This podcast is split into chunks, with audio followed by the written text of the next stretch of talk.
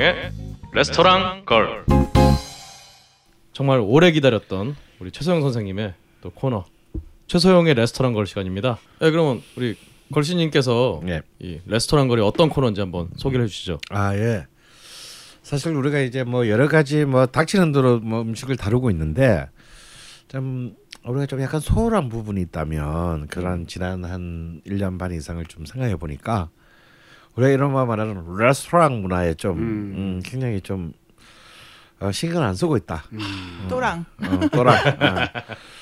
그래서 이제 여기는 몇 가지 이유가 있죠. 이거가 있는데 일단 우리 거 소개하기도 바쁘다라는 것도 있고 이런 철저히 국수주의적인 마음도 있고 또 다른 한편으로는 좀 제대로 된 레스토랑을 먹기에는 좀 그림에 뜨긴 경우가 많다. 음, 너무 뭐 좀 굉장히 가격이 비싸다든가 어뭐꼭 굳이 그렇게까지 해서 먹어야 되나 뭐 이런 그 좀좀 재수 없다. 어뭐 이런 마음도 좀 있고요.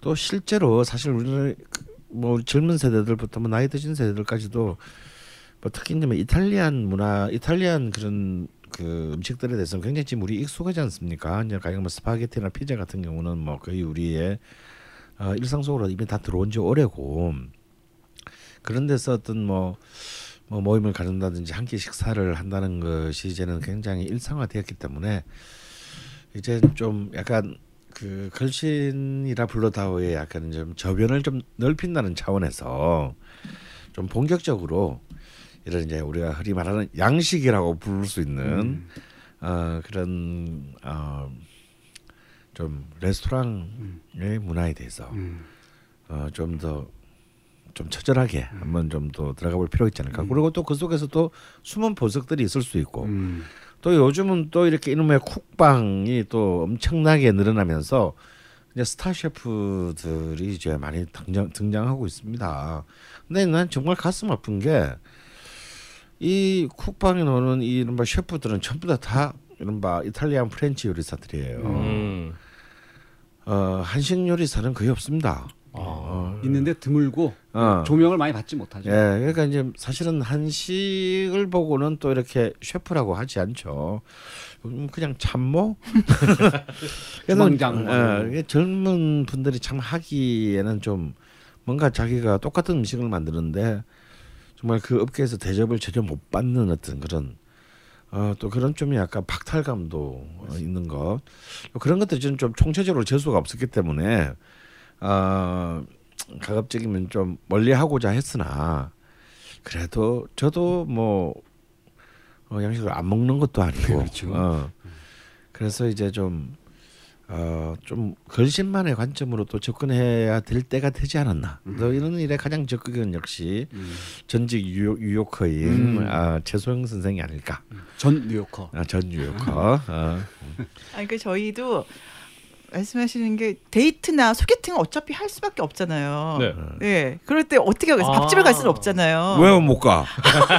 나 설렁탕 집에 가. 냉면 집에 가고. 왜 꼭 그 레스토랑에 가야 된다는 편견을 버리세요. 요즘에 오포 세대가 많아가지고 데이트를 가- 갈 대상이 없어요 지금. 아니 저는 그런 식당을 갈 때마다 다 보는 게 다 쌍쌍이밖에 없. 쌍쌍으로 아. 오더라고요. 예. 근데 최소영 쌤은 혼자 가시지. 저는 혼자도 갑니다. 아. 혼자 가서. 그러니까요. 평소 드시던 걸 이제 또 네, 아니 맛에 집중하기 위해서. 아, 그렇죠. 네. 그래서 네. 여하튼 이런 취지를 가지고 시작한 우리 최소영의 레스토랑 걸. 이첫 시간은 어떤 내용을 준비하셨어요? 네, 많이 고심을 많이 했는데요. 네. 이게 어쨌든 음, 너무 터무니없는 가격도 안 되고 아, 네. 또 그렇다고 무슨 뭐 너무 또 맨날 제 공격받는 게 뭐 강남만 위, 위주로 아, 하고 뭐 이런 것들 네. 뭐 그런 거는 뭐 여러 가지. 아니 그걸 공격 받았어요? 아니 많이 그렇게 하시는 놈이? 와, 저 아니 그리고 저는 제가 본의 아니게 제 된장녀가 된 거예요 된장녀. 네. 여기서. 아. 상대적으로. 예 그건 아니 강원 선생님도 좋은데 많이 가시거든요. 그런데 뭐 강원 선생님 맨날 무슨 밥집만 가고 뭐 허름한 데만 가고 이렇게 생각하시는 절대 네. 아닙니다 그거는 여러분 속으시는 거예요 자, 폭로전으로 시작된 얘 누가 불렀어? 얘왜 불렀어? 그래서 여러 가지 생각을 하다가 음 나름 그래도 너무 불필요한 그 눈에 힘을 풀고 얘기해. 이제. 아직까지 너무 비장해 눈이. 자, 눈 풀고 편안하게. 쌓인 게 많아서 어. 릴렉스하면서. 예. 불필요한 그 자부심으로 막 똘똘 뭉친 그런 셰프도 너무 어, 진짜 재수 없어. 예, 어, 못하면서. 부담스럽고 어. 편안한 어. 하지만 뭔가 차별화되고 어. 어좀 캐주얼한 음. 그래도 음. 예, 나름 그런 데를 좀 세- 많이 생각하다가 음. 어 그 중에 제가 좀 마음에 드는 데가 있었어요. 거기 또 제가 좋아하는 삼청동 강북이야. 아, 강북이에요. 드디어 이제 강남 본장녀의 오명을 벗어날 수 있게 됐어. 야 굉장히 신경 많이 썼네. 그럼요 제가 어. 나름 이제 다음은 어디 인천? 찾아봐야죠 그런 네. 거. 그래서 그 삼청동에다가 이분도 그런 어 프랑스 유학파 1세대세요. 음. 1세대시고 예. 음, 기사에 많이 나신 분이구나. 아 근데 음. 그, 그 솜씨에 비해서는 음. 그런 거를 오히려 좀 음. 지향하시는 분이세요. 음. 그런 막 매스컴에 막 나와서 막 하고 아, 정말 뭐. 훌륭한 자세네요. 예, 많이 예, 그게 그것도 그렇고 마케팅을 그렇게 안 하시더라고요. 나는 일단 TV에 나오는 요리사 집에는 절대 안 갑니다. 그러니까 오. 아니 그리고 문제는 그런 왜냐하면 분들 예. 왜 셰프가 주방에 있어야지? 왜 그러게요. 스튜디오에 있냐고. 그러면 그 밥이라는 게 지 마음에 들 때 파는 게 아니잖아. 휴일 말고는 계속 팔아야 되는 게 음식인데 예. 그럼 저 집의 주방은 누가 지키냐 생각하면 음. 음. 난좀 약간 그 집에 대한 신뢰가 확 떨어져요. 그러니까요. 어. 프랜차이즈도 아니고. 어. 아니 그러니까 식당 가서 그 셰프를 구경을 못 해요. 음. 안 계시니까 맨날 음. 방송 출연하시느라고. 음. 근데 이분은 그러 그러신 분이고 어뭐 주로 이제 근데 그렇죠 셰프, 셰프 라는 말이 프랑스 말로 우두머리란 말이잖아요. 직접 하시는 분은 조리사들이세요 밑에 음. 하시고 그분들을 총 지- 이제 지휘하는 지휘하시는 음. 거죠.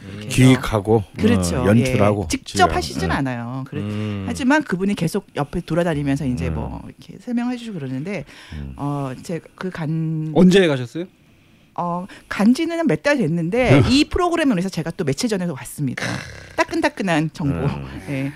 그래서 어 이름은 몽마르트르라는 곳입니다. 몽마르트. 몽마르트. 프랑스의 네. 몽마르 언덕, 몽마르트. 근데 거기도 보면은 그 French bistro라고 써 있어요. 어. 그러니까 그냥 밥집 같이 음. 이렇게 그렇게 하고 거기 특이한 게 정말 외국 분들이 많이 계시더라고요. 거기에. 오. 그러니까 음. 이렇게 봐도 우리가 막 생각하는 뭐 그런 퓨전이 아닌 거예요. 음. 그렇게 해서. 음. 그럼 약간 French 중에서도 음.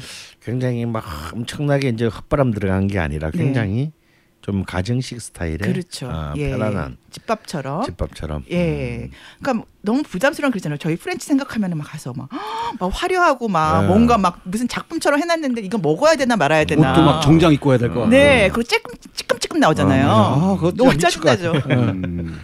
네, 이거 너무- 더블로 할 수도 없고 뭐 그러니까요. 곱빼기 할 수도 없고 그런데 여기는 어 딱 어 한 다섯 가지 코스가 나와요. 음. 코스가 나는데 거기를 아 코스 요리는 있군요. 어 음. 있죠. 예, 음. 있어요. 있는데 자기가 choice할 수 있는 거예요. 그 각 각 그 어, 각, 예. 각 코스. 애들, 예, 음. 그런 음. 식으로 일단은 그냥 welcome dish가 나오고 그 다음에 식전주가 나와요. 식전주. 어, 식전주. 아, 그 그게 음식 가격에 포함되어 있나요? 아니면 따로 시켜야 다, 되나요? 다 포함되어 있습니다. 오, 훌륭하네. 다 포함되어 네. 있고 네 그 와인의 그 quality도 좋더라고요. 음. 그 잘 그런 생각을 다 고려하셔서 하신 것 같더라고요. 그래서 그 welcome dish와 와인과 그 다음에 음, 샐러드, 와인이라면 어떤 종류가 나와요? 예, 가령 뭐 white, sparkling, white, white. 음. sparkling, 와, red 중에 자기가 choice할 수 있어요. 아, 그래서 네 그렇게 하고 네 뭐 샐러드 하고 그러니까 샐러드도 리용식 어, 리용식. 리용식이라면 네. 네. 예 리용식이라고 하면은 네. 프랑스식도 생소한데 거기다가 대놓고 리용식이면 네. 더 어려운데 우리 같은 사람은 아 예 그러니까 거기는 리용식이라는 거는 꼭 반숙 계란이 들어가요. 네. 예. 반숙 계란, 훈제 삼겹살, crouton, 뭐 그다음에 디종 머스터드 드레싱 이런 식으로 네. 디종 머스터드. 오. 예. 리용이 그쪽. 어, 리용식에서 좀 이렇게 네. 코미디언인 줄 알고. 죄송합니다. 리옹이 닭이 유명하잖아요. 닭. 그렇죠. 리옹 닭. 음. 네, 예. 그러니까 뭐 최강의 프랑스 최강의 닭이라고 하는. 네. 꼬뱅이라고 그러죠. 음, 꼬뱅. 음. 그래서 그런 차가운 전체 요리 그렇게 있고 여기는 다 모든 거를 처음부터 끝까지 다 만드세요 직접. 테린 오. 뭐 이런 것도 만드시고 네. 뭐 디저트까지 다 만지 빵도 식전빵. 아 식전빵도 전 참 좋았던 게 식전빵이 문제가 다른 데는 너무 마- 종류도 많기도 하고 거기다 막 허브에다가 뭐 아. 뭐 뭐 복잡해요. 그러니까 이미 입맛을 버리는 거예요. 그 식전빵에서 아. 깔끔하게 그냥 여기든 바게트 그렇게 어? 음. 그렇게 해야 되는. 그래서 그런 식전빵과 그런 모든 샐러드가 다 여기서 만드신 거고요. 그 다음에 따뜻한 전체 요리는 어 제가 먹었던 건 빠우멍띠에라는 거예요. 빠우멍띠에가 뭐냐면은 네. 어뭐 감자 퓨레하고 쇠고기 미트 소스하고 뭐 가지 그리에르 치즈하고 뭐 그렇게 해서 약간 그라탕처럼 비슷하게 한 건데 전 너무 이렇게 맛있게 먹었어요. 음. 이거를 나중에 좀 많이 주머니 사정이 안 좋으신 분은 이것만 드셔 드시고 가셔도 아 여기까지 먹을 수 있나요? 네 그냥 한 가지만 먹어도 단품으로. 예 아, 단품으로 단품으로. 먹을 때 아. 이것만 먹어도 든든할 것 같아요. 오. 예 그렇게 해서 그 감자 퓨레하고 그 meat 소스 뭐 이런 것들이 참 잘 어울려져서 음. 네, 참 저는 맛있게 먹었습니다. 오.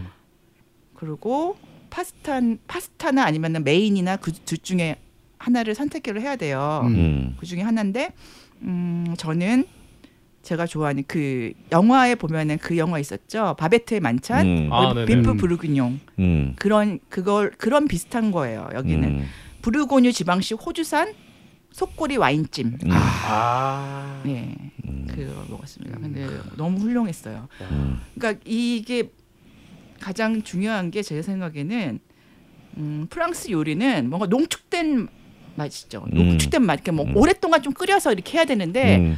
다른 식당들 보면 프랑스식이라고 하는데 그냥 바로 그때 후라이팬에서 막 어떻게 오해가지고 음. 그때 그때 막 하는 그거는 제가 봤을 때는 그 음. 프랑스 어떤 가정 요리의 그 본질에서 벗어났다고 생각을 하거든요. 음. 그러니까 굉장히 농축된 맛으로 그런 오랫동안 음. 준비해서 한 느낌이 딱 나요. 음. 했을 때. 아. 어, 갑자기 신뢰가 팍팍 쌓인다. 그러게요. 해보고 싶네요 진짜.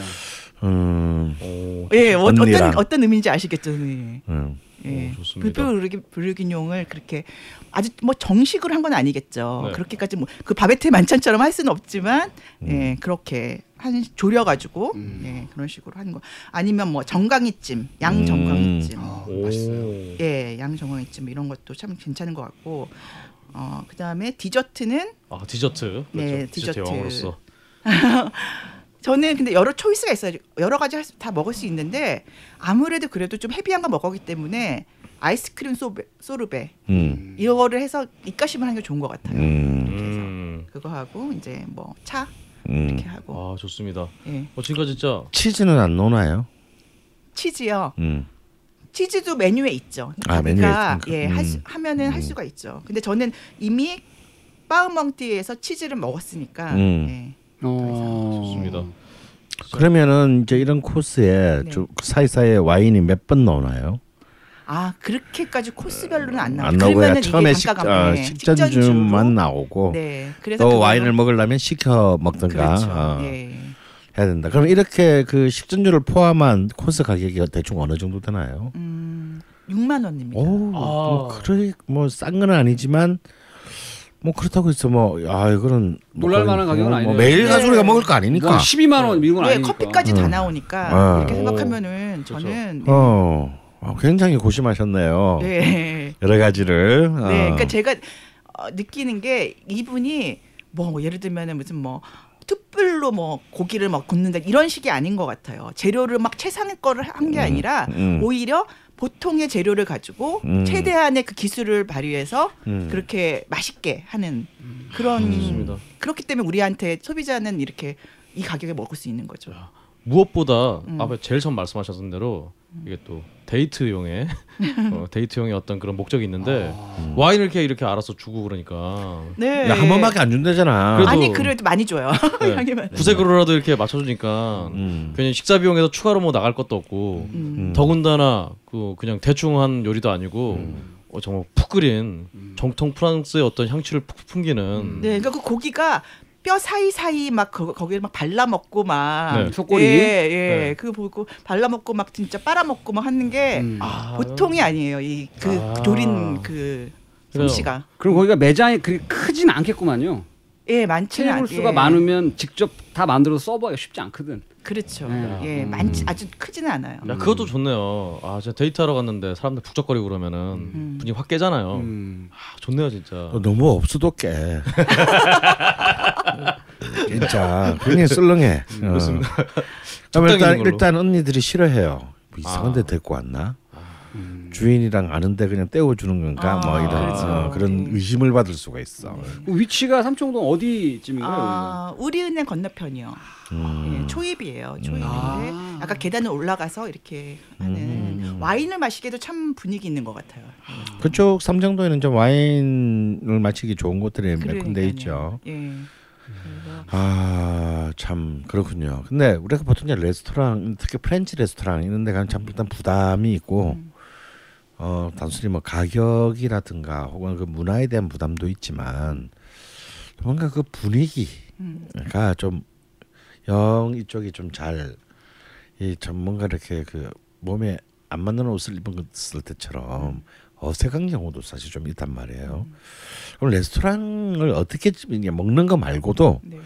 또 레스토랑이라고 흔히 얘기한다면 특히 이제 이렇게 너무 캐주얼한 레스토랑이 아니라면 뭔가 좀 음, 뭐 격식을 좀 차려야 되나? 뭐 이런 또 이런 데서 굉장히 부담감을 느끼는 사람도 많고 또 여러 가지 이제 좀 그런 선입관 같은 것들이 또 가질 수도 있는데 우리 최 선생님이 생각한데 야 그런 거 없다 레스토랑 이런 레스토랑 갔을 때는 그냥 이렇게 즐기면 좋겠다라는 음. 어떤 팁 같은 걸 좀 준다면 어떤 거예요? 음, 저는 일단은 어그 웨이터한테 많이 물어보는 편이에요.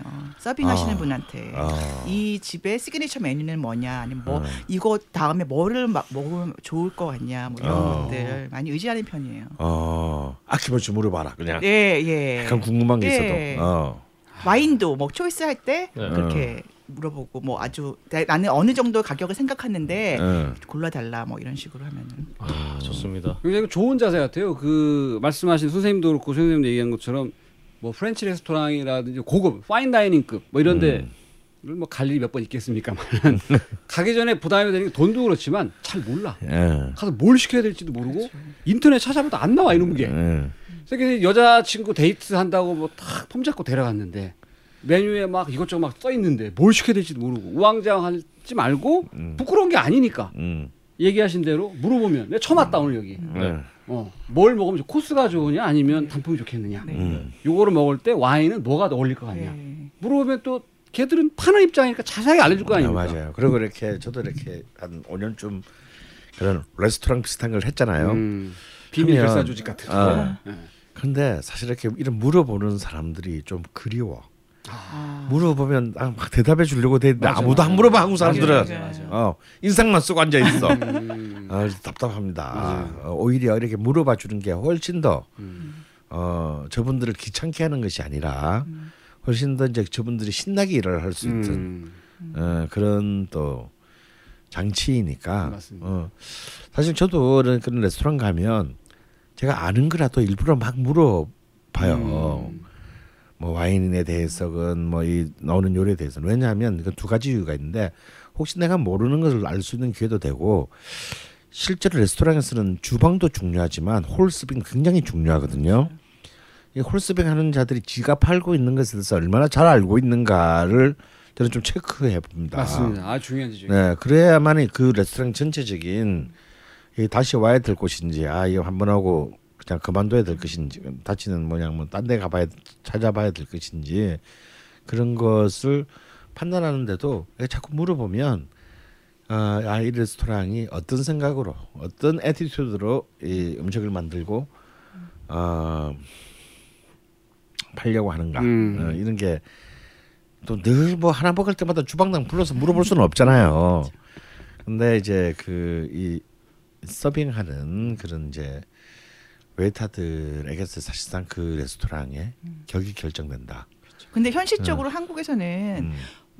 다 보면 알바생이잖아요. 음. 바로 거기에 문제가 있는 거예요 예. 물어보면 예. 저 잠깐만요 이거 이거 한 건데 여기에 들어가는 게 요 재료인가요? 물어보면 예. 잠깐 전 지배인님 이렇게 한다고 그렇죠. 그런 식으로. 왜 이- 이렇게 된다고 그럼 이제 그 집은이면 이제 끝난 끝난 집이에요. 직원으로 네. 쓰기에는 인건비가 너무 많이 나기 때문에 네. 알바 그냥 쓰다 보니까 몰라 네. 아, 그리고 그렇군요. 주인들 입장에서도 그렇대요. 그 키우려고 하면은 다들 오래 거기 있을 생각이 아니라 잠깐 거, 거쳐가는 곳이고 다들 와인 그 회사로 그렇게 취직이 된대요. 좀 음. 그 외모 괜찮고 뭐 이런 음. 그런 쪽에 식음료 이런 거에 관심 있는 사람들은 그렇기 때문에 키워질 수가 없다고 그러더라고요. 아, 그렇군요. 안타깝습니다. 근데 이제 제가 그 언젠가도 한번 소개했던 것 같은데 제가 어떤 그 밀라노 인근에 그 이제 거기도 이제 그 뭐 미슐랭 별 하나를 받은 그냥 시골의 소박한 백년 된 레스토랑이에요. 아 시골 우리로 치면 논바닥이 바로 앞에 있고 논바닥 앞에 뭐 굉장히 남루한 건물이 하나 있어. 이게 식당인가 싶을 정도로 들어가니까 그냥 집이야. 어. 우리 집이에요? 그냥 어, 집이에요 그냥 집 집인데 뭐 우리 치면 뭐 할매 손두부집 있는데요. 어.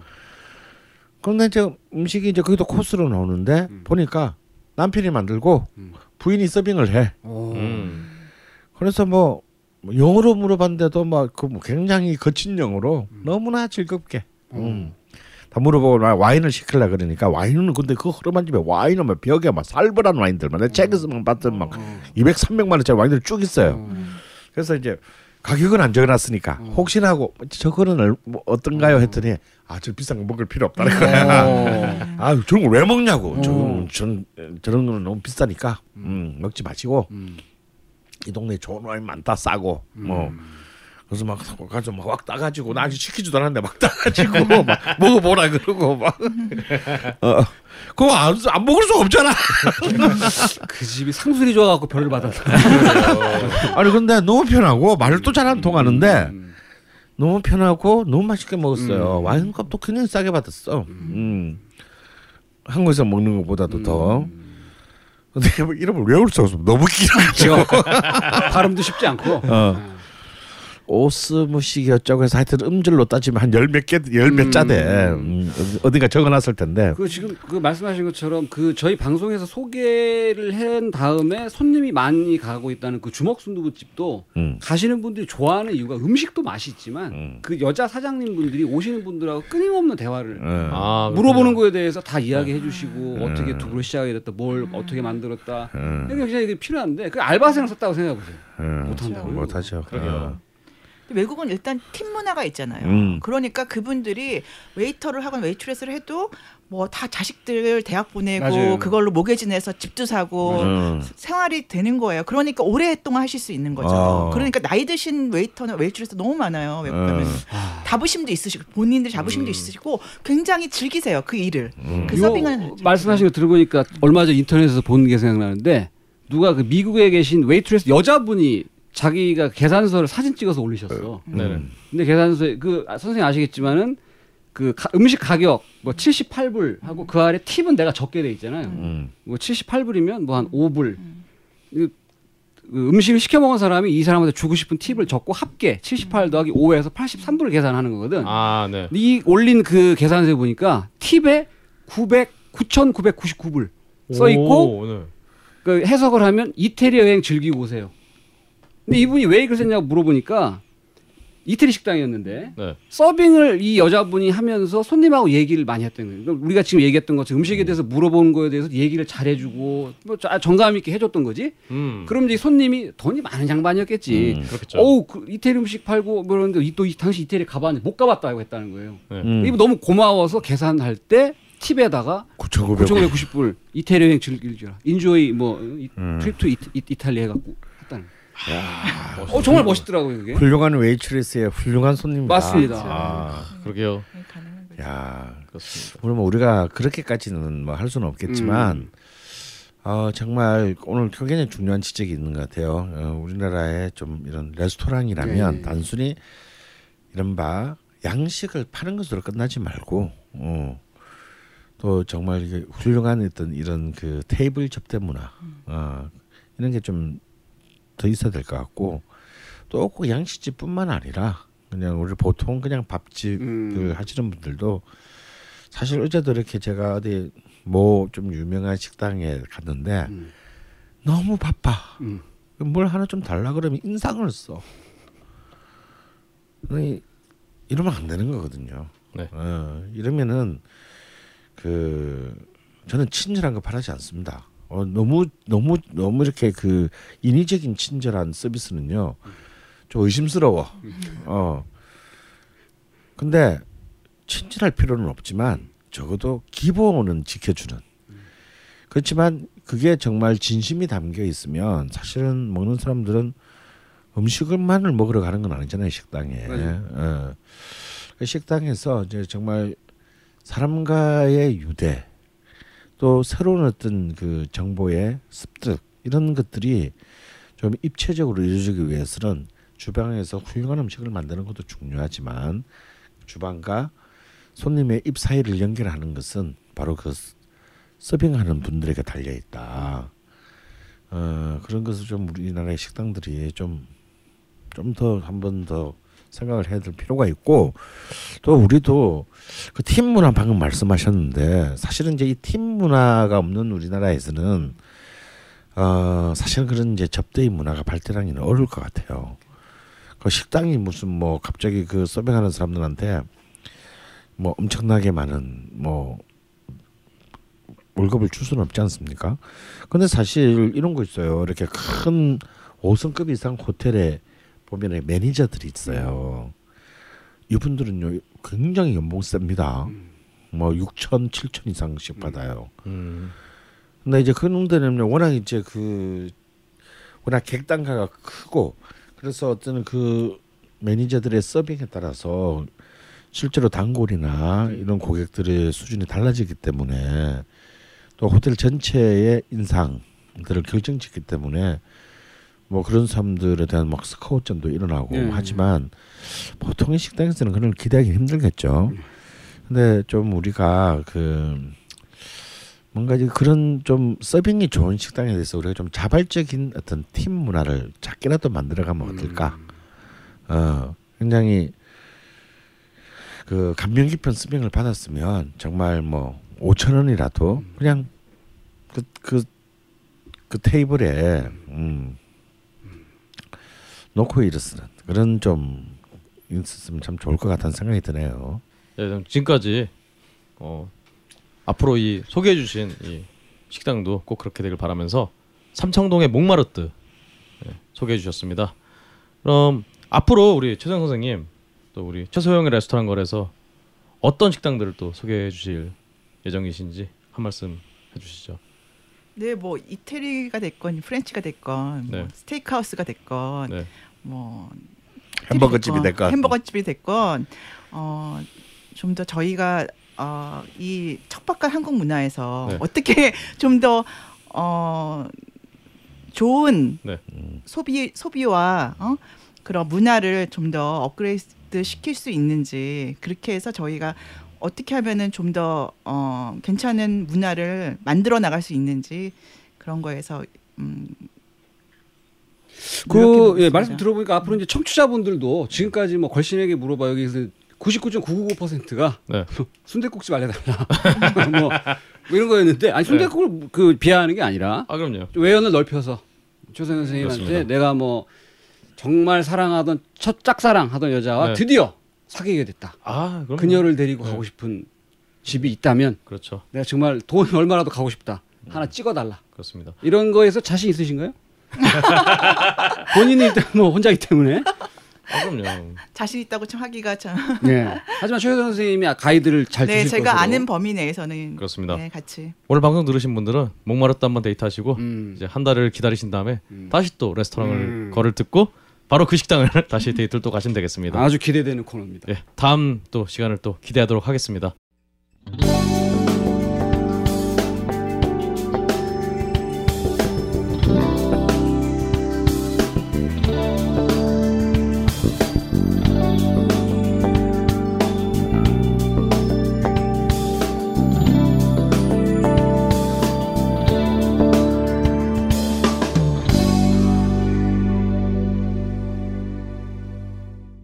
걸신 인문학 시간입니다. 아 많은 분들이 또 기다리신 기다리신 시간이죠. 선생님 오늘 걸신 인문학은 어떤 주제를 다루게 됩니까? 예, 이제 본격적인 여름입니다. 네. 음, 이 여름 하면 정말 이 한국의 어, 뭐 미식가 미식 문화에서 좀 정말 가장 핫한 아이템으로 어느 틈인가 떠오르는 국민 메뉴. 국민 메뉴 피해갈 수가 없습니다. 그리고 뭔가 내가 먹는 거에 대해서 좀 얘기한다 그러면 자신의 취향과 상관없이 꼭 뭔가 이 부분에 대해서는 자신의 입장이 있어야 돼요. 그래야 뭐 어디 얘기가 끼어들 수 있어. 바로 가장 많은 그 뭐랄까 매니아들을 그리는 메뉴. 과연 네, 바로 냉면이죠. 빰 빨아봐. 냉면. 네, 냉면. 사실 이제 우리가 그동안 시즌 1에서도 냉면에 대한 얘기는 뭐 이렇게 저렇게 많이 나왔습니다. 그런데 이렇게 사실 냉면에 대해서는 뭐 모든 언론에서도 뭐 안 다루는 데가 없고, 어, 책도 많이 났어요 그동안. 음. 그리고 또 이렇게 뭐 특히 이제 인터넷에 블로그나 무슨 게시판 뭐 이런 등등에서도 다 냉면에 대한 얘기가 흘러 넘칩니다. 연예인들도 인터뷰하면 다 평양냉면 매니아래. 아, 네. 옛날에는 다 김치찌개 된장찌개였거든. 근데 요새는 정말 맞아요. 뭐 연예인들도 뭐 아, 냉면 좋아한다. 이런 말을 해줘야 되는 거야. 그렇습니다. 어 그럴 정도로 사실 어느 틈엔가 냉면이 굉장히 그 어, 굉장히 핫한 어, 가장 핵심적인 아이템으로 놀랐습니다. 약간 씁쓸하기도 해요. 어떤 면에서는 오. 왜냐하면 지금 냉면값이 너무 비싸. 어. 다 이제 만 원이 넘어갔습니다. 네. 물론 우리가 뭐 지난 우리 대전행에서 만났던 온밀물처럼 뭐, 5천 원짜리 냉면도 아직까지 있지만 사실 뭐 그런 극히 드문 네. 경우 지방의 극히 드문 경우고 뭐만 몇천 원 하는 냉면이 있습니다. 뭐 예. 만원 넘어요. 물론 이제 저는 그 가격이 언젠가도 얘기 드렸지만 결국 비싸다고 생각하지는 않아요. 그 냉면을 잘 만들기 위해서 들어가는 수많은 노력들을 생각한다면 그렇지만 이게 뭔가 또 이 냉면 광들이 늘어나면서 또그 생겨난 또 하나의 약간 부산물이라고 할 수는 있겠죠. 옛날에 왜 우리 어릴 때 많이 들었던 이제 교과서에도 실렸던 왜 냉면이라는 노래가 있지 않았습니까? 뭐 한촌 사람 하루는 성내어서 옛날에 우리 종환이도 불렀잖아요 아, 노래. 맞죠. 어. 이 노래가 사실은 이제 그 미국의 대학생들의 노래예요. 오. 예, 제가 그 마시는 라디오에 또 이제 아마 지금 이 방송에 나갈 때쯤에 나가는 냉면 코너에서 아마 이 노래를 제가 그게는 지상파래가 노래 마음대로 틀 수 있잖아. 어. 틀었는데 어 우리는 뭐 그냥 뭐 그냥 알아서 다 찾아서 들어보세요. 근데 사실 제가 어릴 때이 노래 진짜 많이 들었거든요. 왜냐면 그때 이제 블루벨스라는 남성 사중 창단이 있었어. 이 사람들이 이렇게 막 여름 되면 막 나와서 이 노래를 TV에서 막 부르는 게 기억이 나요. 그리고 이제 강병철과 삼태기도 이 노래를 굉장히 코믹하게 불렀고, 어 그런데 이제 사실 이 노래 가사를 보면, 근데 이 노래를 그걸 만들었을 때를 보면요, 박태준이라는 사람이 이 노래를 가사를 썼습니다. 번안 곡이구만요. 네, 그렇죠. 오. 이제 번안 근데 번- 번안곡이라고 하기는 그런 것이 가사에 냉면은 안 썼을 거예요. 그렇지. 그러니까 이 노래는 본래 이제 우정의 노래예요. 본래 오리지널은 아. 이제 왜 대학생들이 뭐 혹은 고등학생들이 이렇게 합창 중창하는 아. 그런 노래 있잖아요. 뭐 친구야 뭐 축배의 잔을 들자는 음. 노래예요. 음. 근데 이 박태준이라는 양반이 이제 이 동무 생각 뭐 이런 이제 가곡을 쓰신 분인데 미국 유학을 갔다 오셨어요. 네. 그러니까 아마 미국에서 이제 그런 문화를 보고 그 멜로디를 갖고 와서 느닷없이 어. 냉면 가사를 어, 냉면으로. 냉면의 가사를 붙였는데 아마 한 40년대 말쯤에 이 노래가 만들어지지 않았나 음. 싶고 이때부터 이제 서울 이제 남한에서도 이제 이 40년대 그리고 이제 전쟁을 지나서 50대 60대 초까지 냉면 붐이 일기 시작합니다. 음. 어이 붐과 따라서 이 노래도 굉장히 알려졌고 급기야는 교과서에도 실리게 되죠. 음악 교과서에도 실리게 되는데 근데 재밌는 게이 노래 3절까지 있는데요. 3절은 교과서에는 안 실려. 오. 왜요? 이 보면 이제 한 촌 사람 하루는 성내 와서 냉면을 먹는데 저뭐맛 좋은 냉면이 여기 있어 뭐 이렇게 가다가 3절이 이 사람이 재채기를 하다가 냉면이 코로 들어가. 네. 그래서 콧구멍에서 냉면이 줄줄줄 나오는 게 3절에 묘사되어 있어서 어. 약간 풍경이 혐오적이다. 그래서 3절 가사는 교과서에서 뺐어요. 어. 그리고 또 아픔이 있는 음.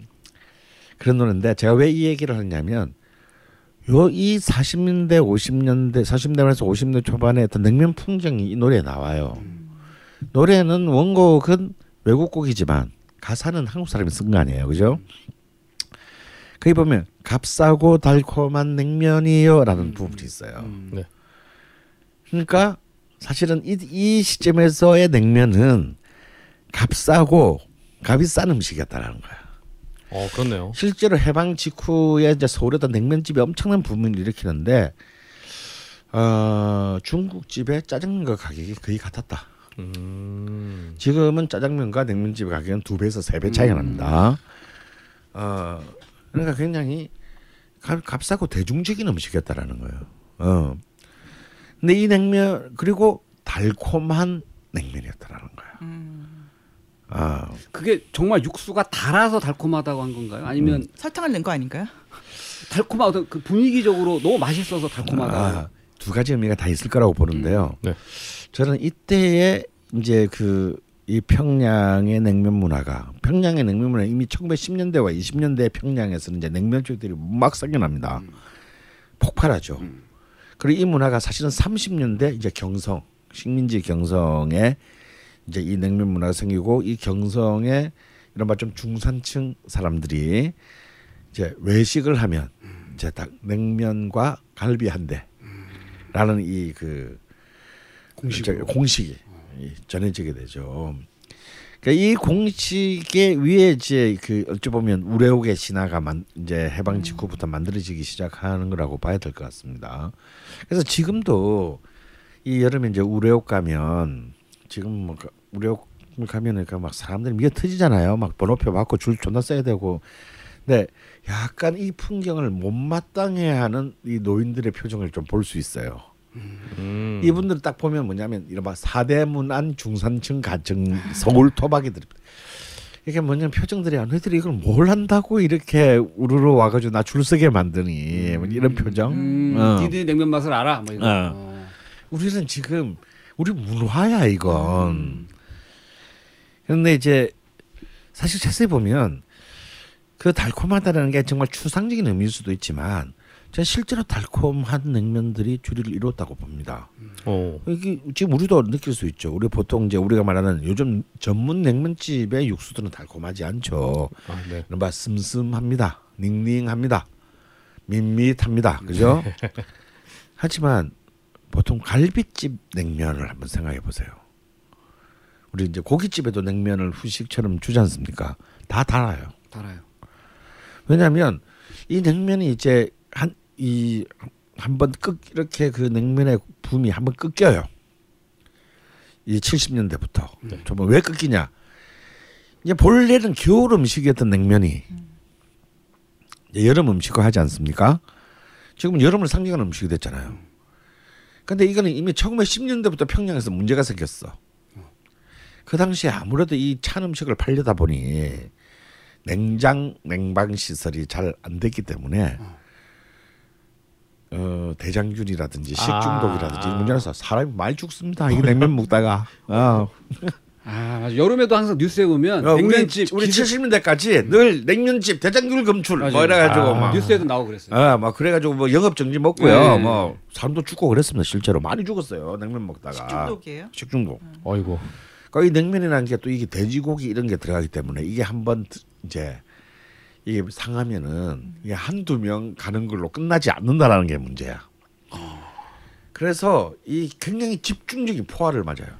어, 집중 포화를 맞으면서 이 냉면 집들이 사실상 거의 무너집니다. 냉면집 문화 무너지고 이제 아주 뭐 비싼 가든 이런 막 갈비 팔고 이런 집에서는 유지하거나 몇 개 몇몇의 그래도 냉면을 수호하려는 깡다구가 있는. 강릉 있는 이런 집들만이 남게 되죠. 그리고 또 실제로 이때 돈을 많이 번 냉면 집들이 70대 초반에 많이 이민을 가요. 어 이민을. 네. 아, 왜냐 특히 이제 실향민들 음. 어 이제 돈 벌었고 이래서 이제 막 아예 하고 이제 아예 들어서 못 있겠다 그러고 이제 주로 미국으로 이민을 많이 갔습니다. 음. 그래서 이제 이 그래서 지금 이제 이런 살아남은 냉면집들이 사람들로부터 이렇게 지지를 받는 이유 중에 하나는 바로 그런 힘든 냉면에게 아주 하드 타임인 시절. 어. 그래도 살아남았다. 버, 버틴 것에 대한 일종의 하나의 그 어, 오마주. 오마주가 있습니다. 근데 이제 그러다 보니 이 냉면이 굉장히 탄압을 받다 보니 어 이제 냉면이 점점 후식의 문화로 전락을 하게 되는 거죠. 아, 메인의 자리를 내주는. 내주고 그때는 그 전에는 냉면과 갈비 한 대 있는데 음. 이제 이 70년대 이제 이제 이 소고기 외식 문화가 크게 발전하면서 소고기가 메인이 됩니다. 갈비라든지 불고기라든지 이런 게 메인이 되고 그냥 냉면은 그걸 먹고 난 뒤에 이까시 물어 먹는. 근데 이게 아무래도 디저트적 요소를 가지려다 보니까 달아야 돼. 달, 달콤해야 됩니다. 어, 애들도 먹어야 되니까. 왜 고기를 어른들만 와서 먹질 않으니까요. 그래서 그리고 이 단맛은 모든 지방 사람들의 입맛을 다 만족시킬 수 있어요. 음, 설탕을 넣는 거죠. 그렇죠. 예, 설탕을 넣는 거 설탕을. 음. 아 제가 왜 그걸 아냐면은 음. 최근에 무삼 면- 그 면옥이라는 게 생겼어요. 네, 산문인데 무- 맞아요. 거기가 조미료와 음. 색소와 설탕을 안 넣는 그 냉면집으로. 아, 무삼냉면. 네, 음. 무삼 면옥이에요. 그게 그래가지고 거기가 좀 요즘에 어느 동네에 있어요, 그게? 마포에 있어요. 오. 그런데 음. 거기를 보면은 너무 심심해요. 심심한데 싱겁진 않아요 또 음. 그런 데가 있습니다. 그래서 오, 신기하네요. 음. 신기하죠. 예. 요즘 마포 쪽이 사람 많이 가니까. 음. 대중적인 맛은 절대 아니에요. 하지만 네, 음. 이렇게 아 그런데 이제 사실은 이제 그렇게 해서 사실은 이 값싸고 달콤한 냉면이요라는 말에는 이게 냉면이 굉장히 사실 우리가 생각한 것보다 굉장히 다양한 표정이 있다. 다양한 맛이 있고 다양한 갈래가 있다라는 것이 어 이미 이말이 아무렇지도 않은 무심한 노랫말 속에 사실은 숨어 있는 거죠. 음. 어 그런데 70년대 중반에 오면요 냉면 타령이라는 노래가 또 나옵니다. 이제 그래요? 약간 민요 스타일의 일종의 신민요죠. 이 기- 김상범이라는 주로 이제 이른바 이런 미- 한복 입고 민요 스타일로 그 노래를 부르던 그 당시에 나름 뭐 기- 여자 김세례나 뭐 오, 남자 네. 뭐 김용만 뭐요 계열로 어. 그 김상범이라는 그 어, 민요 가수. 민요 가수가 있었어요. 이렇게 주로 이제 추석 때나 한복 입고 나오나요? 예, 설날 때는 막 꼭 TV에 예, 한 손에 부채를 들고. 예, 그 빠지지 않고 등장하는데 사실 이 노래는 그렇게 뭐 냉, 앞서 말한 냉면처럼 알려지지는 않았어요. 알려지는 않았지만 이 노래는 나중에 현숙 정말로 부르는 현숙도 이렇게 취입을 했는데요. 여기 재밌는 그, 그 냉면에 대한 표현이 있는데 시원하고 새콤한 맛 좋은 냉면이요. 아까는 값싸고 달콤한 말이에요. 네. 근데 이 70년대 노래 보면 시원하고 새콤한 냉면이요. 라는 표현이 나와요. 지금 우리가 냉면에 냉면에 우리 이제 식초 치고 겨자 치고 이렇게 먹는 우리가 이제 그런 표현의 냉면 맛으로 묘사가 되고 있습니다. 그러니까 이제 이- 일단 이제 전문적인 냉면집들이 이제 그래도 이제 자리를 잡았음을 보여주는 거죠. 음. 그러고 난 뒤에 이제 이런 계열이 잠시 이제 아까 말했던 이제 폭격을 받아서 이제 9시 뉴스에 표적이 되고 이제 막 많이 이제 그 장사가 뭉개지는 거죠. 네. 음.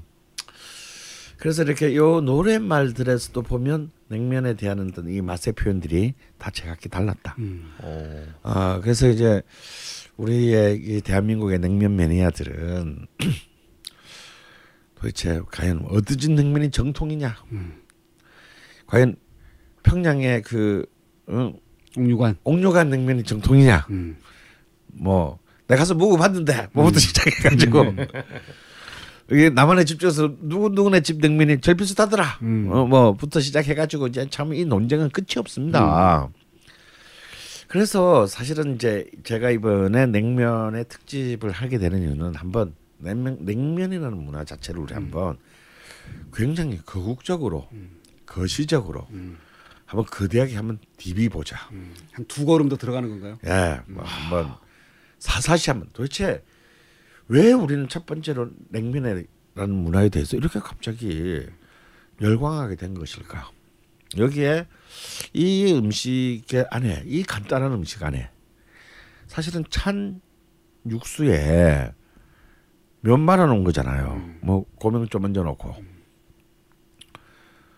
근데 왜그다 우리에게 우리에게는 우리 다 알다시피 굉장히 다양한 면 문화가 있어요. 음, 그렇습니다. 어, 그럼에도 불구하고 왜 이 냉면이 그토록 이제 이른바 가장 그 매니아적인 그러면서 또 굉장히 엄청난 대중성을 확보한 그리고 또 한국의 면 문화를 대표하는 어떤 그런 음식으로 부상했을까라는 점, 첫 번째 지점에서 그렇다면 도대체 이 냉면이라는 게 음식적으로 음식이라는 것으로 봤을 때 어떤 음식이냐?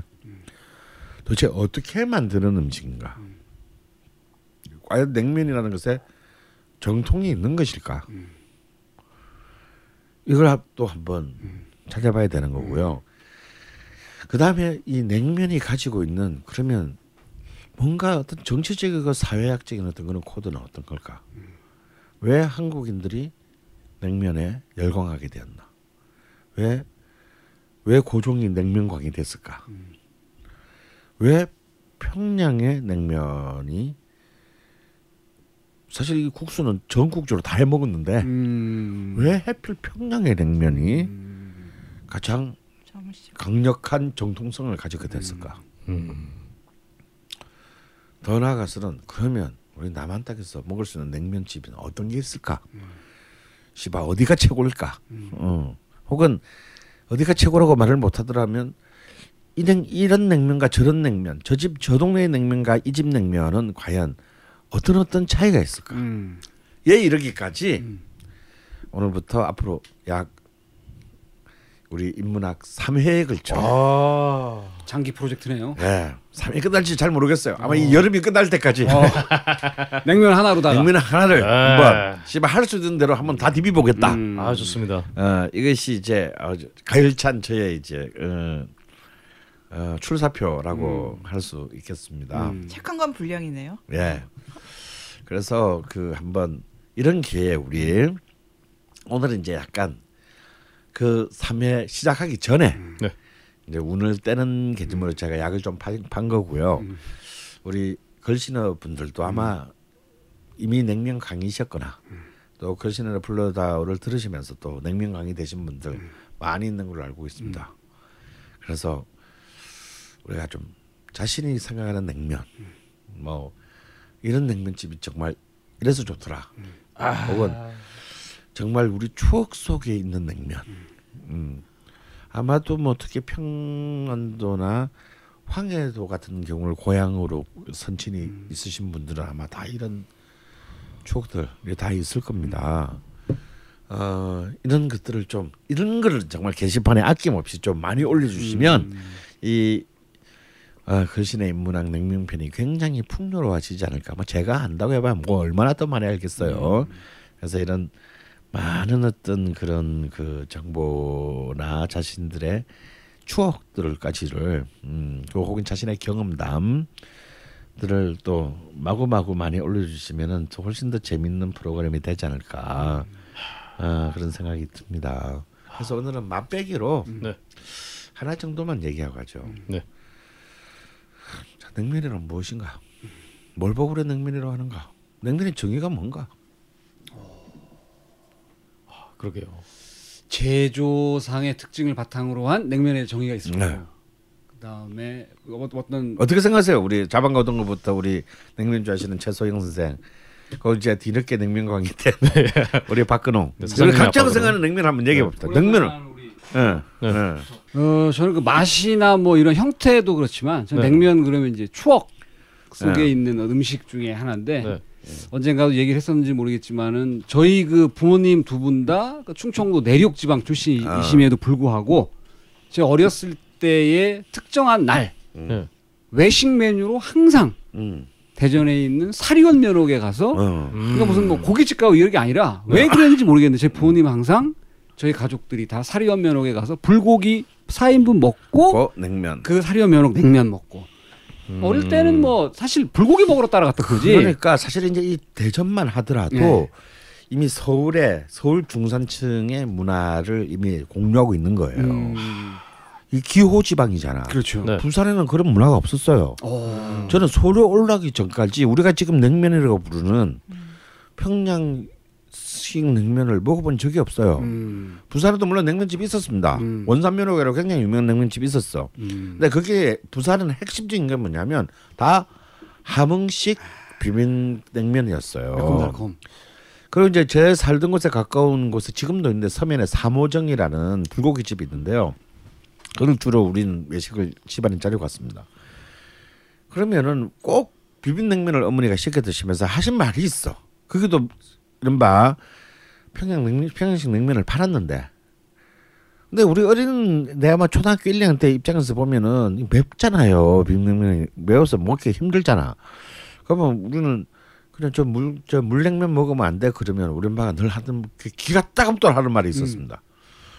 그 물냉면을 뭐로 돈 주고 사 먹어 이제 그 물 빼야 그냥 집에 가서 물국수 끓이 먹지. 음, 어린이 강원한테. 어.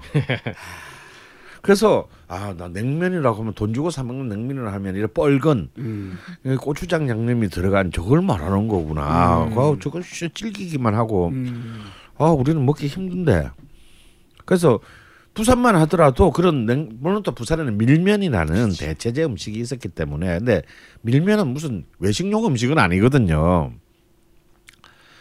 그래서 사실은 저는 19살이 될 때까지 그런 냉면 문화가 없었습니다. 음. 그러니까 이- 벌써 이제 똑같은 지역이라도 대전하고 부산은 이런 큰 차이가 있다. 음. 어. 오 그렇습니다. 지금도 부산에는 냉면 외식 문화 없어요. 음.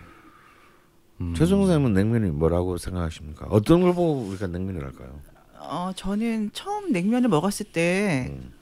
바로 이거다 이렇게 생각했던 것 같아요. 첫 만남부터 저는 아, 딱 예. 빠졌어요. 사랑. 어, 그 냉면과? 접하신 데가 참 어, 저는 그 저희 부모 아버지가 그 이북 쪽이셔가지고 아. 어릴 때 먹었어요. 피해 흐르고 있었구나. 예, 예. 아, 그게 그게 있어. 그럼 걔- 이런 사람들은 설명할 필요가 없어. 아. 네. 그런데 음. 그냥 그 어린 나이에도 무슨 느낌이었냐면은 뭔가 맹물 같잖아요. 어떻게 보면 은 어린 나이에 근데 맹물 같은데 그 맹물 맛이 뭔가 내가 그냥 생각하는 그 지극한 맛 있죠. 네. 뭔가 내가 맛은 이래야 돼 했을 네. 때 그런 느낌이었던 것 같아요. 음. 지극한 맛. 내가 그냥 생각 그냥 모르겠어요. 저의 그 피에 뭐 섞- 섞였는지 어쩌는지 모르겠지만 맛이란 거 이런 거 약간 뭔가 이렇게 막 다 있지 있지 않고 막 맹물 같지만 뭔가 느껴지는 거예요. 오. 아주 약, 약 얕게. 음. 근데 그게 계속 남아 있는. 음. 어, 굉장히 깊은 걸 바로. 그 첫 번째 먹은 냉면집은 기억 안 나요? 기억 안 나죠. 기억 안 나니까 엄마 손에 따라서 뭐 그렇게 갔었던 것 같아요. 그렇군요. 사실 다 추억 얘기를 하시니까 예전의 냉면 얘기를 하시니까 저도 그쪽으로 가야 될 것 같은데요. 그래서 저는 정확히 맛은 기억이 안 나는데 제가 첫 냉면을 먹었던 게 친구랑 놀다가 친구 어머니가 전화 가서 너 어디로 나와서 어, 와라 냉면 먹으러 와라 해서 갔는데 어 그때도 사실 냉면이 제 어릴 때만 해도 80년대 어떤 초반만 해도 싼 음식이 아니었던 건지 가니까 어머니가 굉장히 못마땅한 얼굴로 친구를 도대체 왜 데려왔어? 어, 어린이 이- 이- 마크로한테. 예, 아니 그 대놓고는 안 하셨는데 어. 옆에 있는 친구한테 어. 다 들리도록 친구를 왜? 데리고 가는 거지 그게. 친구가 다 들릴 정도면. 그, 왜 데려왔어 얘를? 어. 이 비싼 건데 이거. 어. 라고 얘기하셨던 그 기억이 나서 제가 또 어린이지만 눈치가 보여서 맛이 기억이 안 나면서 이게 먹었던 먹었던 기억은 나는데 어. 그때도 참 음, 뭐랄까 좀 깊은 거라기보다는 아, 세상에 이런 음식도 있구나. 어. 마치 무슨 정말 면은 막 무슨 고무줄을 막 먹는 것 같고 음. 식은또 식초 맛이 사실은 한국 음식에 잘 없으니까요. 어 그래서 생각해보니까 아까 선생님 말씀을 듣다 보니까 냉면에 식초를 많이 뿌리는 게 혹시 위생의 목적도 있겠구나. 음. 혹시 먹다가 혹시 잘못 먹으면 네. 가실 수 있으니까 살균 효과. 음. 네, 살균 효과 그런 거 있겠구나. 여하튼 정말 식초 맛이 익숙하지가 않은데 그 식초를 대량으로 뿌- 뿌려 먹는 굉장히 이상한 음식이다. 음. 그런 기억이 납니다. 예, 뭐 여러 가지 얘기가 있는데요. 음, 그 우리가 이제 냉면하면 크게 딱 두 가지로 나눠서 볼 수 있을 것 같아요. 냉면에 그 찬 육수를 어떻게 만들 건가. 음. 그다음에 면을 무슨 재료로 만들 건가. 이 두 가지예요. 네. 그런데 이게 사실은 이게 쉬운 문제가 아닙니다. 우리는 보통 냉면을 아 당연히 메밀 아닙니까라고 하지만 실제 우리가 먹는 냉면을 보세요. 메밀이 사실 생각보다 많이 들어가 있지 않습니다. 전분 위주로. 네. 예. 메밀이 어 물론 이제 순면이라고 해서 아예 100% 메밀로 추구하는 집들이 있기는 하죠. 그렇지만 다수의 집들은 밀가루 왜냐하면 이 메밀만으로는 반죽해서 면을 뽑아내기가 굉장히 어려운 일이기 때문에 굉장히 고성스러운 일이기 때문에 어 메밀에다가 어쩔 수 없이 밀가루를 좀 섞고 또 특히 전분을 섞어서 하는 것이 대부분입니다. 그래서 꼭 냉면에 꼭 메밀만의 어떤 문화라고 볼 수는 없고 또 없고 이것을 또 어떻게 하느냐에 따라 다 맛들이 다 달라집니다. 어 다음에 육수는 또 어떤가요? 우리는 사- 육수는 지금 거의 지금 현재 대세는 뭐- 뭡니까? 소고기 육수잖아요. 네. 그런데 사실은 이제 과연 정말 이 냉면의 그 이 봉건 시대 때 소를 잡아가지고 냉면을 국수를 해 먹었을까 생각하면 이것도 쉬운 일은 사실은 아니다.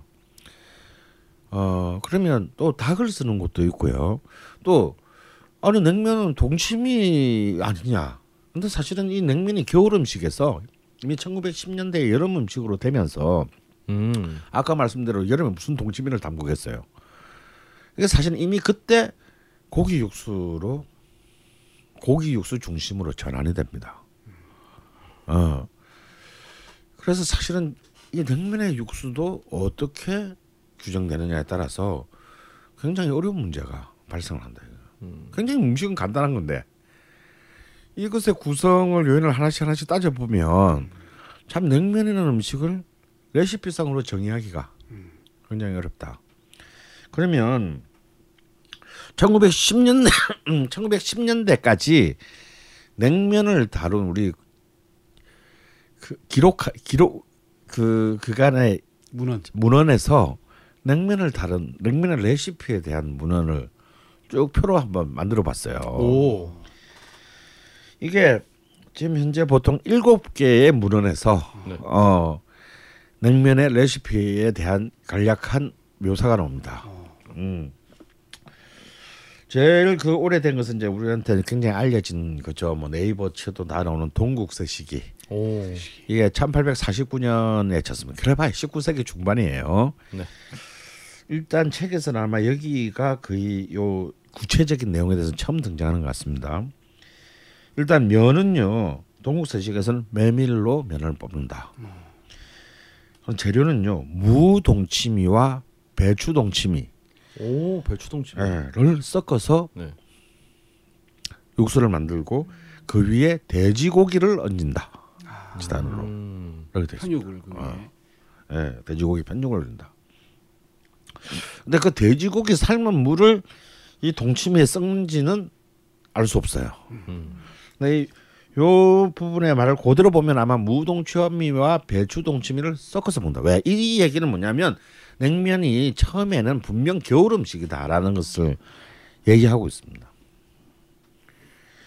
근데 이제 그 왕실의 음식 그 그걸 담은 진찬 의궤라는 어 또 요 이 동국서식에 나오는 고해쯤에 그 네. 전해쯤에 나온 책인데요. 여기에도 면은 메밀로 뽑고 메밀을 반죽해서 뽑고 여기는 무동치미 대신 배추동치미. 그러니까 이게 진짠하게는 아무래도 이제 이 중앙 서울에서 했으니까 아마 무보다는 배추를 더 음.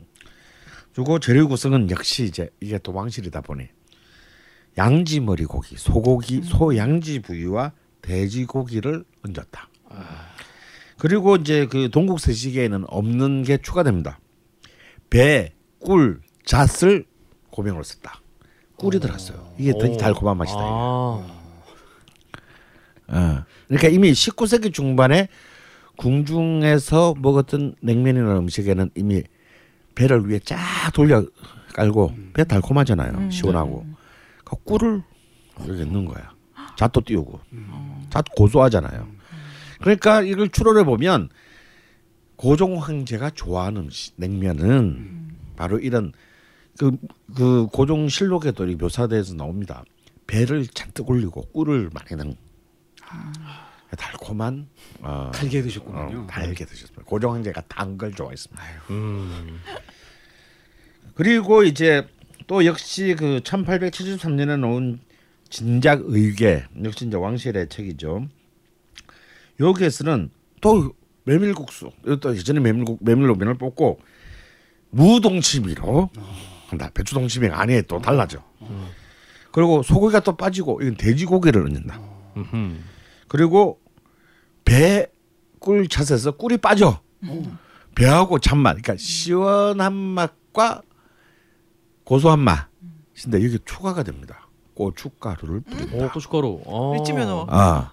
그래서 이제 을지미로 파들을 이제 공격하는 사람들이 특히 이제 이 우려파들이 을지미로 공격할 때 네. 무슨 냉면에 고춧가루를 넣냐? 근본이 없다. 근본이 없다는데 사실 그 진짜 근본이 없는 얘기들이에요. 아. 이렇게 이미 이 진작 의회에서 이미 170년 전에 어. 냉면에 고춧가루를 뿌린다. 근데 이 일곱 개의 책 중에서 고춧가루가 들어간 이 문헌이 두 개나 있어요. 오. 후춧가루도 있습니다. 음, 그리고 이제 그 19세기 후반에 나온 규곤 요람이라는 책과 연세 대본이라는 책이 있는데요. 여기는 둘이가 똑같습니다. 이것도 진작의게랑 똑같아요. 메밀국수, 무동치미, 돼지고기 까지는 똑같고 고춧가루가 빠진 대신에 또 배까지는 가- 배하고 작까지는 같은데 복숭아와 오, 밤을 복숭아. 넣었다. 오. 겨울에 먹을 수 있는 게 아닌데요? 그렇죠. 이제 여기서 보면 이게 여름에 또 먹는다는 게 이미 나온 거죠. 아. 음. 그리고 이제 우리나라 음식 전통 음식의 문헌을 가장 이제 대표적인 체결하는 이제 19세기 말 정확한 연도는 모릅니다. 나온 시의 전서라는 체- 예, 책은 유명하죠. 여기는요, 아예 메밀이 빠집니다. 오. 국수. 꼭 이 메밀은 아마 이제 이때는 이제 밀가루라든지 아니면은 이제 그 전분 이런 것들을 쓴 것도 이제 이 메밀 안에 포섭되기 시작한 것 같아요. 근데 여기는 무동치미에 배추 통김치. 오, 통. 오, 그게 빨간 건가요? 아니면 음. 저기 백김치? 그러니까 이제 통김 그러니까 맛 백김치 같습니다.